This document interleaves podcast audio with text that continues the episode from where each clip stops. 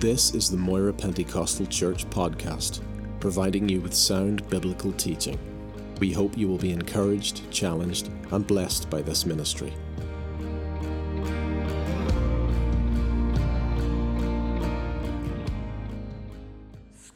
Go quickly this morning to the Word of God, uh, to John's Gospel, chapter two. John's Gospel, chapter two.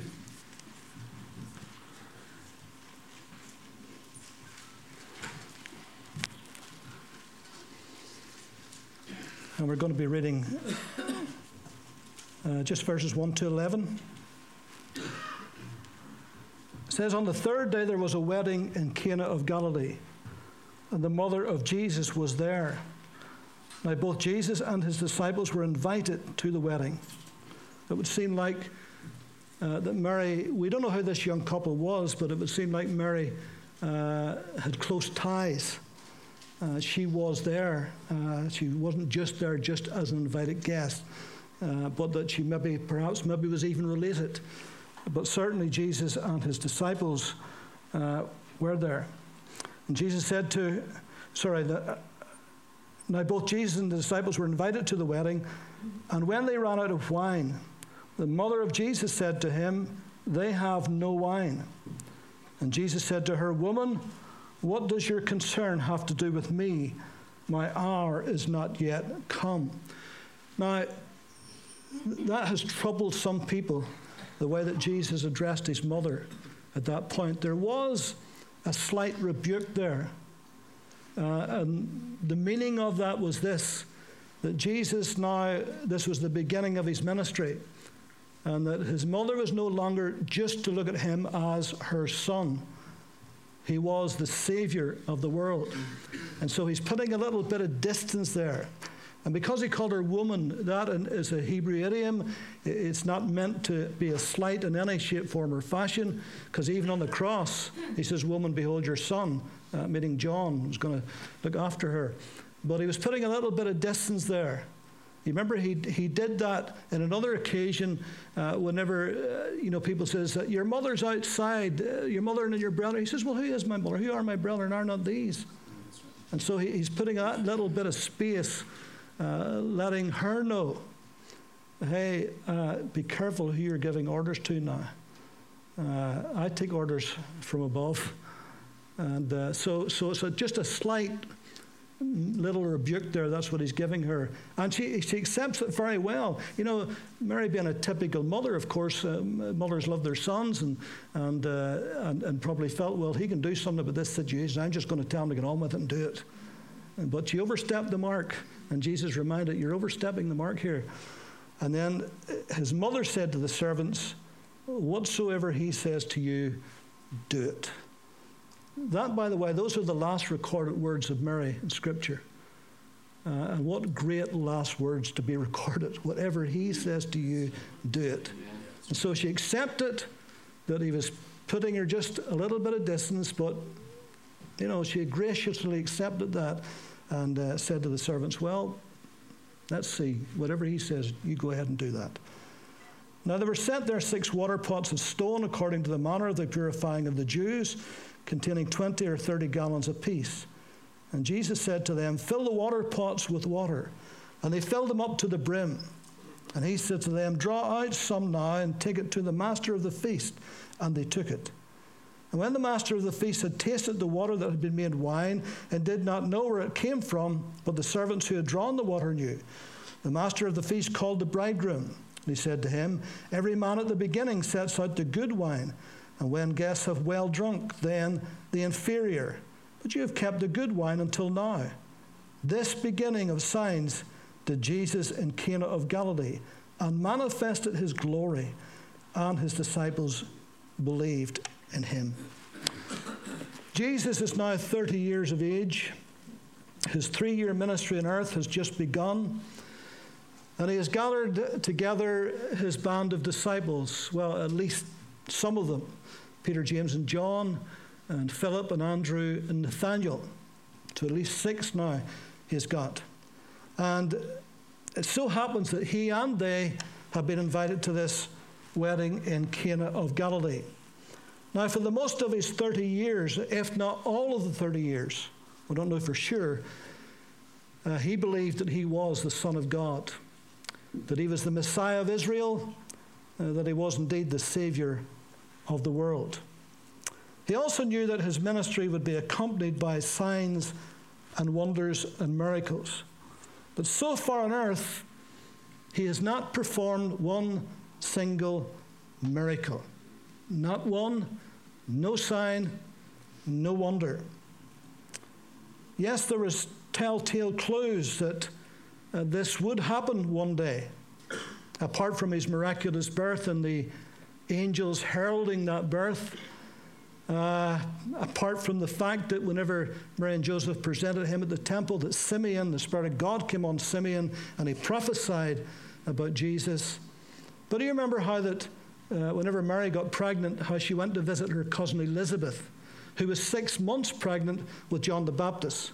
And whenever Mary greeted Elizabeth, it says that the little baby John, he leapt in his mother's womb, and Elizabeth was filled with the Holy Ghost. And so we're getting clues about what would be to come. You remember also many years later when John the Baptist baptized Jesus in the Jordan River, how the heavens were opened and the Holy Spirit like a dove descended upon Jesus, and the Father spoke and says, "This is my beloved Son in whom I am well pleased." Hallelujah. So all the signs and clues were there.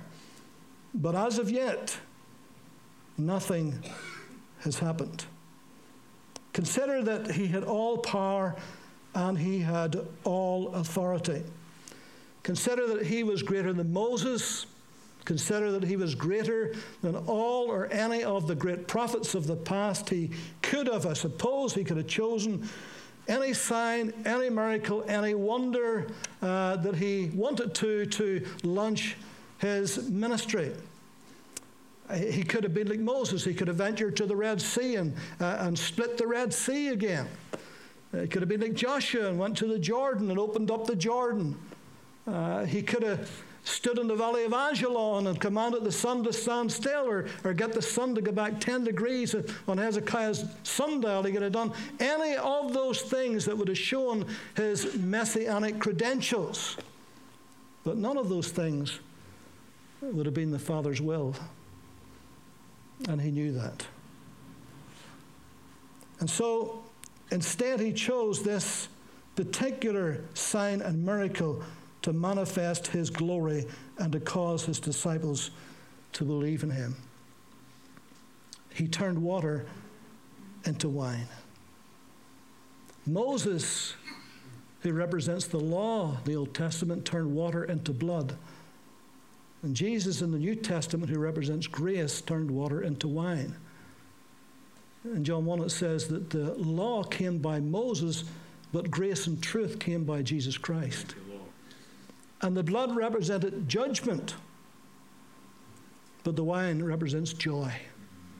So right at the very beginning, uh, Jesus, for those who wanted to see or to know, uh, he was doing a sign of this change that was about to take place. Uh, notice that those pots were the for purification of the Jews, for the hand washings according to the law. And they were filled to the brim. And Jesus came to fulfill the law completely and totally. And in him, the law was filled to the brim. In him, the law was fulfilled. And now he was going to introduce grace and mercy wherever he went. I think that this is a wonderful thing, that even though this was a mighty creative miracle, and it was, just think for a moment.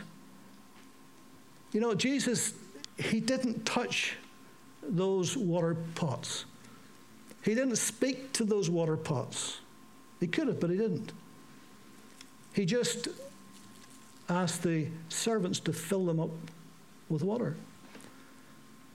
And at some point, I don't know how this happened, but at some point, I, I imagine he silently prayed, "Father, is this your will? Is this what you want me to do right now?" regardless of what my mother said.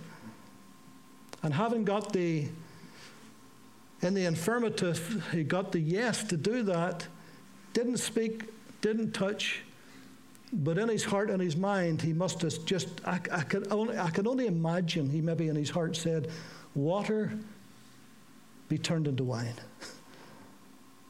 What a mighty, creative miracle in that moment. And best of all, the greatest part about it was it was done for an ordinary couple at an ordinary wedding in an ordinary little village. That's where he chose to manifest his glory. And that says a lot about the heart of Jesus. And I think it says a lot about the heart of the Father, where he is so touched with the needs of people. In the Old Testament, God cared about the widow's last handful of meat in the barn. He cared about the widow's last little oil in a jar. Whenever Jesus raised Jairus' daughter from the dead, you remember his, the first thing he says was, give her something to eat. He was concerned about her physical needs. Give her something to eat. She hadn't eaten probably for a long time. Probably was emaciated with a disease that caused her death. The man of Gadara clothed his nakedness, gave him back his dignity. Cared for those five thousand hungry bellies on the hillside and miraculously gave them food and fed them. Nothing escapes his all-seeing, all-knowing eye. He who numbers the stars numbers our steps. He who counts the hairs on our head counts the number of our days. Amen. And every one of them is precious in his sight. And the marvelous thing about this infinite, eternal, omnipotent God is that he truly, truly cares. I want us this morning, I want us at some point in this service, and I want you to think about it as I preach, I want us to present our need to the Lord. This little couple had a great need. It would have been highly embarrassing, to say the least, to run out of wine in a week-long reception, because that's how long they lasted in those days. And so to start off on a footing of embarrassment and being humiliated, Jesus wasn't about to let that happen. And so the need was presented to him, albeit through his mother, but the need was presented, and he met the need. And somehow this morning, as God leads, I want you to present your need to him, because he's interested in every single detail of your life.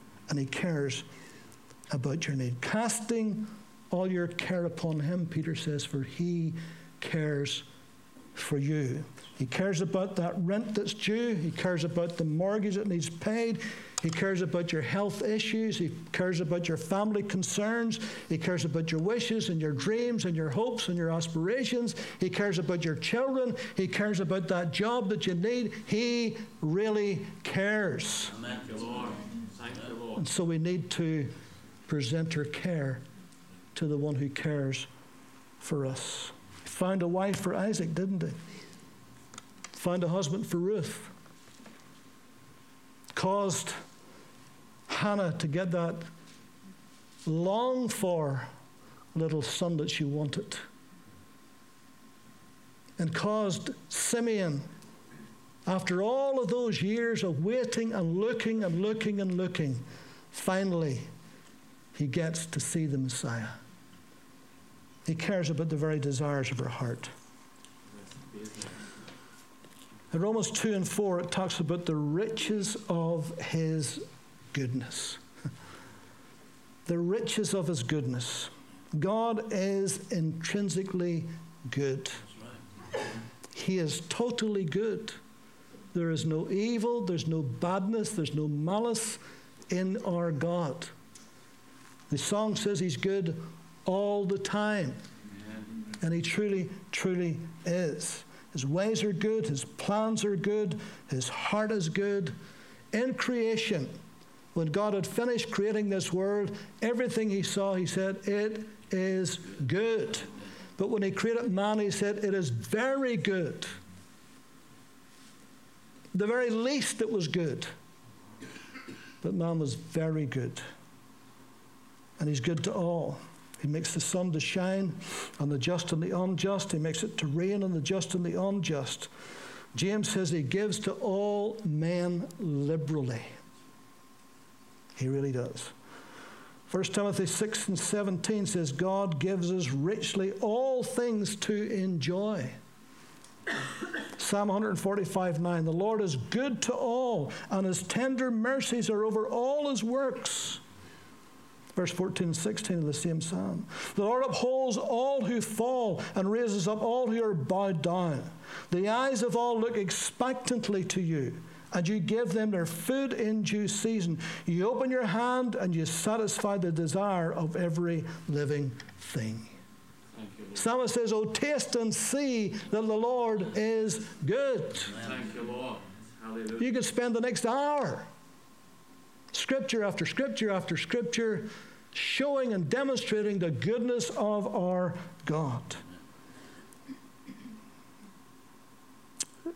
In Romans two four, it says, the goodness of God leads us to repentance. It's a wonderful scripture. It was the goodness of God that got us to repent. Because for most of us, many years of our life, we had no intention of repenting. Didn't want to repent. But the goodness of God led us to the place of repentance. Because he loved us so much. And he showed us his goodness. Peter said, Second Peter three nine, the Lord is long-suffering towards us, not willing that any of us should perish, but that all should come to, re- to repentance. So the Lord is long-suffering, is of tender mercies, is of loving kindness. Paul understood this. The great theme of Paul's message was, when he thought of his former life, he says, I was the chief of sinners. I was the worst of the worst. That's what he's saying. And yet, later on, he says, but now I am what I am by the grace of God. Hallelujah. It was the goodness of God that led Saul of Tarsus to repentance. Peter understood this. Saul was humiliating. We often say it was spectacular. But it was the goodness of God that led him to repentance. It truly was. David understood this. Even though he had committed an awful act of adultery and compounded that act of adultery with the with the murder of Bathsheba's husband, Uriah the Hittite. And it was the goodness of God that sent the prophet Nathan to confront him and to melt his hard heart and to get him to repent. And he did repent. The Bible speaks not only of the riches of his goodness, but the riches of his grace. Ephesians one seven, the riches of his grace. Ephesians two seven, the exceeding riches of his grace. And if that's not enough, Galatians three eight, the unsearchable riches of his grace. Generally speaking, the riches of his goodness speaks of his care for us in creation. But the riches of his grace speaks of his care for us in Christ. His care for us inwardly, his care for us outwardly, his care for us practically, his care for us spiritually, his care for us in our needs, and his care for us in our hearts. G R A C E, we know it well, God's riches at Christ's expense. God's love expressed in mercy. The very nature of God is to give. God's propensity, his bias is always towards giving yeah, that's right. to us. That's right. He is a giver. For God so loved the world that he gave. The nature of God is to give in abundance. I have come that you might have life and that you might have it in abundance. Edgar Mitchell, the late Edgar Mitchell, Colonel Edgar Mitchell, the sixth astronaut to walk on the moon. He said that those hours they spent on the moon were extremely busy. NASA had them doing every test and every experiment they could think of. So he said, we really didn't have much time to enjoy the spectacle. He says, the best part for me was not actually walking on the moon. It was a three-day journey back to Earth. For he says, we had all that time, because the work was over, to relax and just look out the window at that beautiful, magnificent, blue-green ball hanging in space that we call home. He says, we were fixated looking at it. Tim Peake, uh, the British astronaut who's just back from the space station from six months uh, job there, he's going back again. He says, the thing I missed the most was looking at the Earth. It is spectacular, he said. Wouldn't you like to be looking out that window and seeing the Earth as a ball? Wouldn't that be lovely? And saying, that's where I live. How generous God is to give us such an earth to live upon. When you consider that the life that's on this earth, and when you consider here us in the inky blackness of space, in our solar system and in our galaxy, among billions of galaxies as far as we know. And we don't know. There's so many. And yet there's this one little speck of dust we call planet Earth. And it's teeming with life. There's an abundance, a profusion of life all over it. And it's the only life in this universe. Because God chose to place us here. And it's perfectly fitted for us, and there's an abundance for us. Air to breathe, we have water to drink, mountains to climb, rivers and seas to swim in, forests to walk through, prairies to feed us.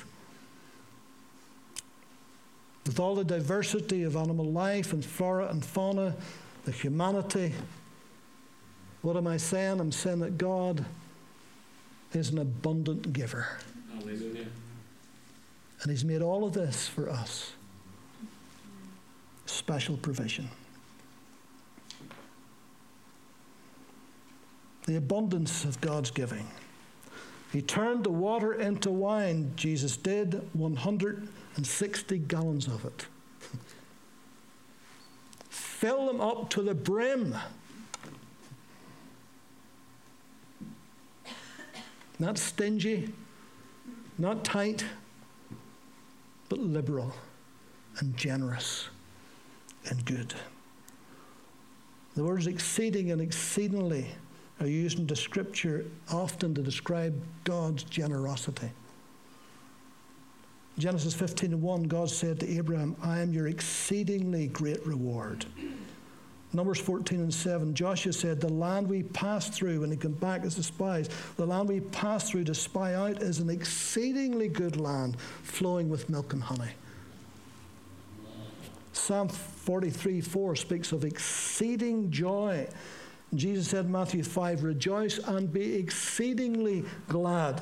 Second Corinthians four seven, Paul talks about the exceeding weight of glory. Second Corinthians nine fourteen, the exceeding grace of God. Ephesians one nineteen, the exceeding greatness of his power. Second Peter one and four, exceeding great and precious promises. Don't you think the Holy Spirit who wrote this Bible is trying to tell us something? Don't you think he's trying to get it through to our thick skulls?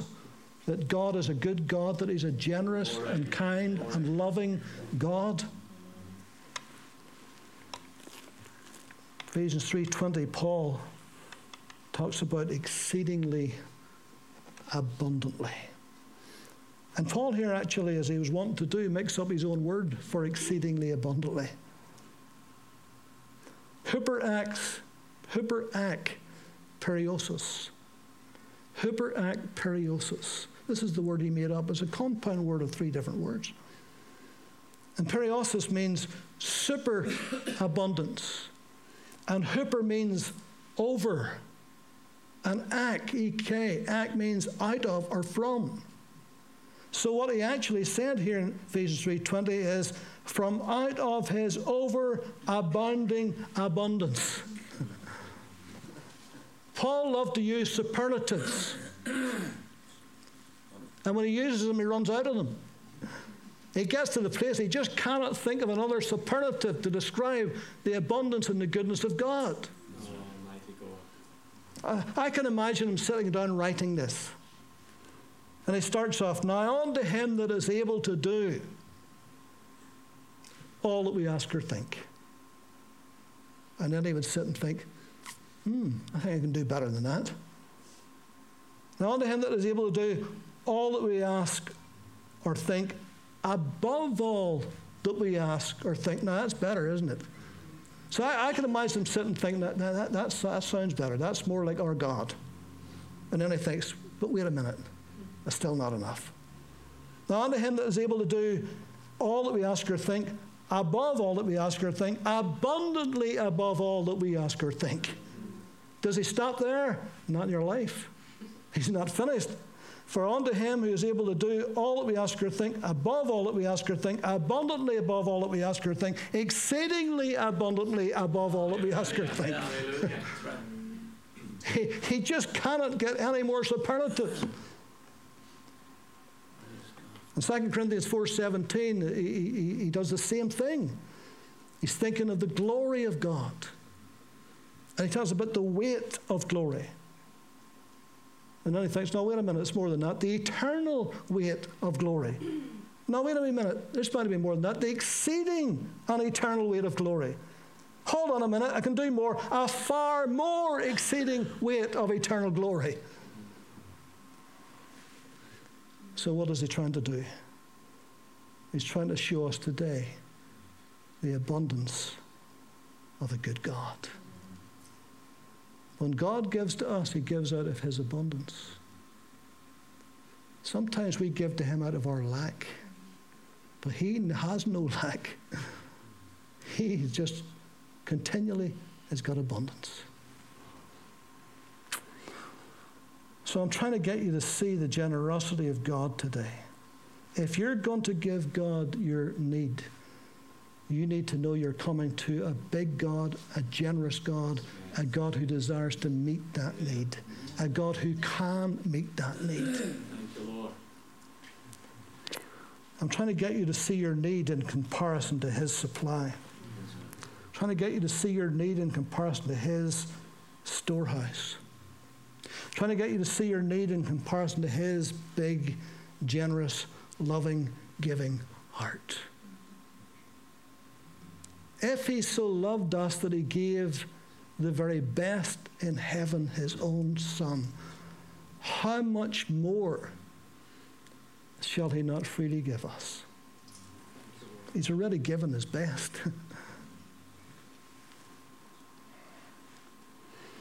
He didn't need to fill all those water pots up with water and turn all of those six pots into wine.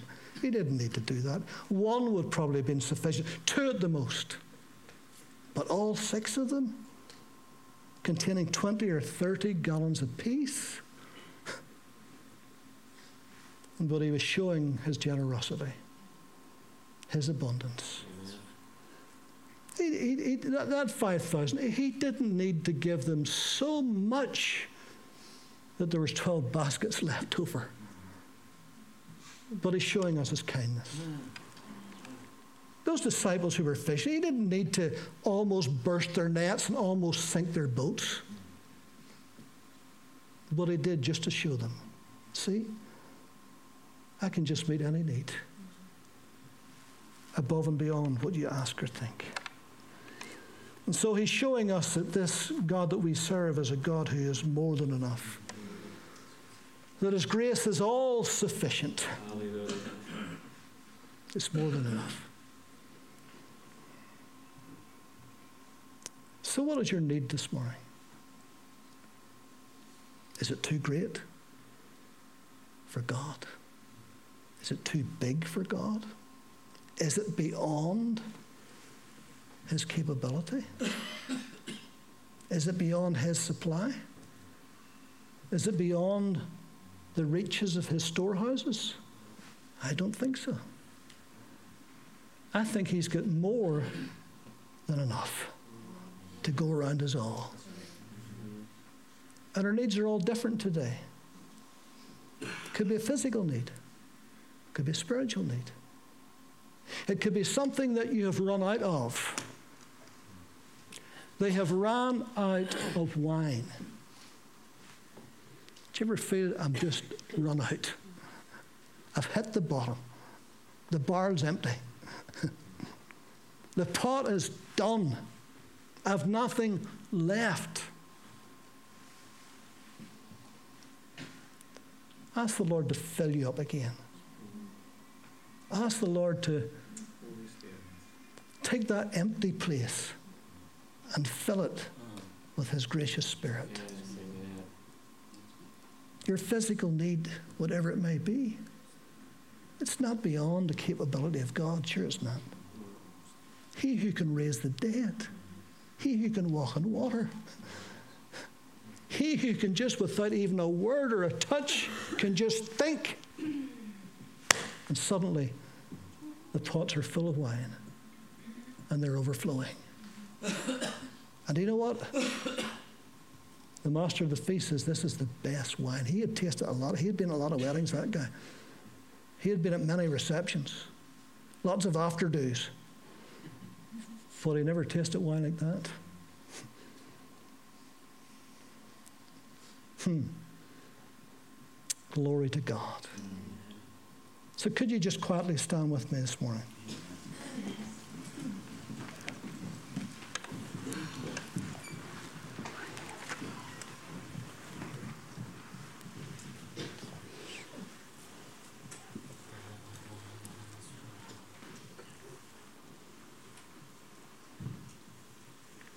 And just to make this a definite act,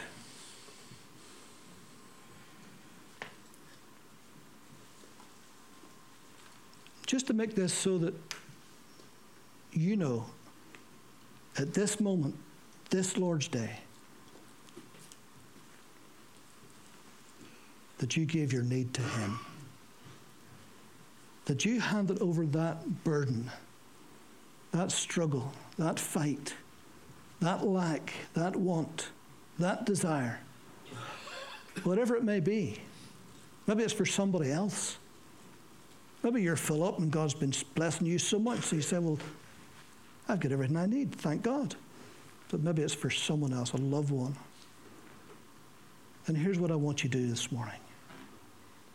I want you to come to this altar. Whoever feels you want to do that, there's no pressure to do it. To come to this altar and stand, because I'm going to pray. I'm going to make this a definite act, a definite moment, that tomorrow, next week, you look back and say, Lord, that moment, that Lord's Day, at that hour, I gave you my need. And I believe, my faith is that you will meet that need. Amen. Amen. That's my faith for you. That's what I trust God will do for you today. So will you do that? Will you just quietly just come? Just start anywhere at the front here. Just take a few moments. I'm not going to ask you anything. This is between you and God, whatever your need is.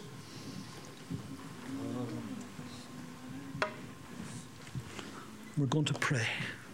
Hallelujah.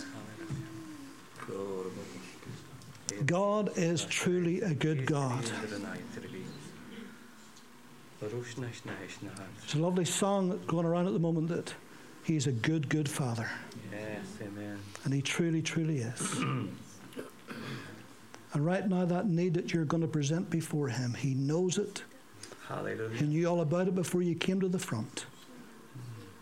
But by faith, in Christ, you're going to say, Lord, here it is. Yeah.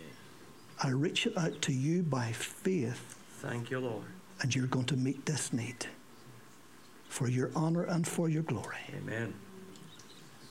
Amen. Lord, you see the need in every heart that's being presented before you right now.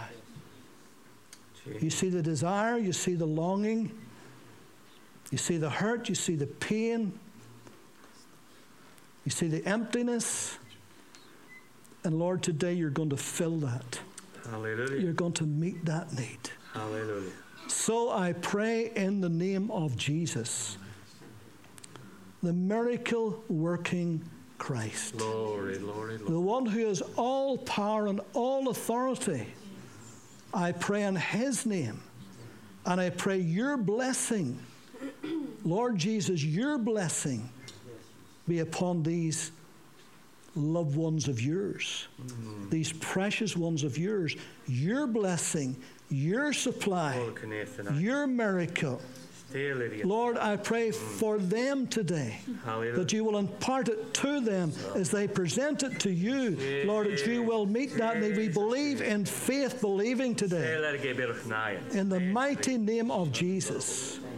We hand it over to you. We're not yeah, going to worry about it or fret about it or concern ourselves about it. We have handed it. We have done it in Jesus' name. Hallelujah. And we believe, Lord, that you will now work on their behalf. Hallelujah. And you'll bring it to pass in the name of Jesus. We thank you, Lord, for this. Amen. In the mighty name of Jesus. Amen. And God's people said, amen. Amen. Bless the Lord.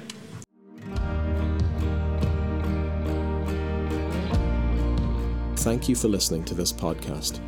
We produce a variety of sermon videos and inspiring Christian content available for free on our YouTube channel.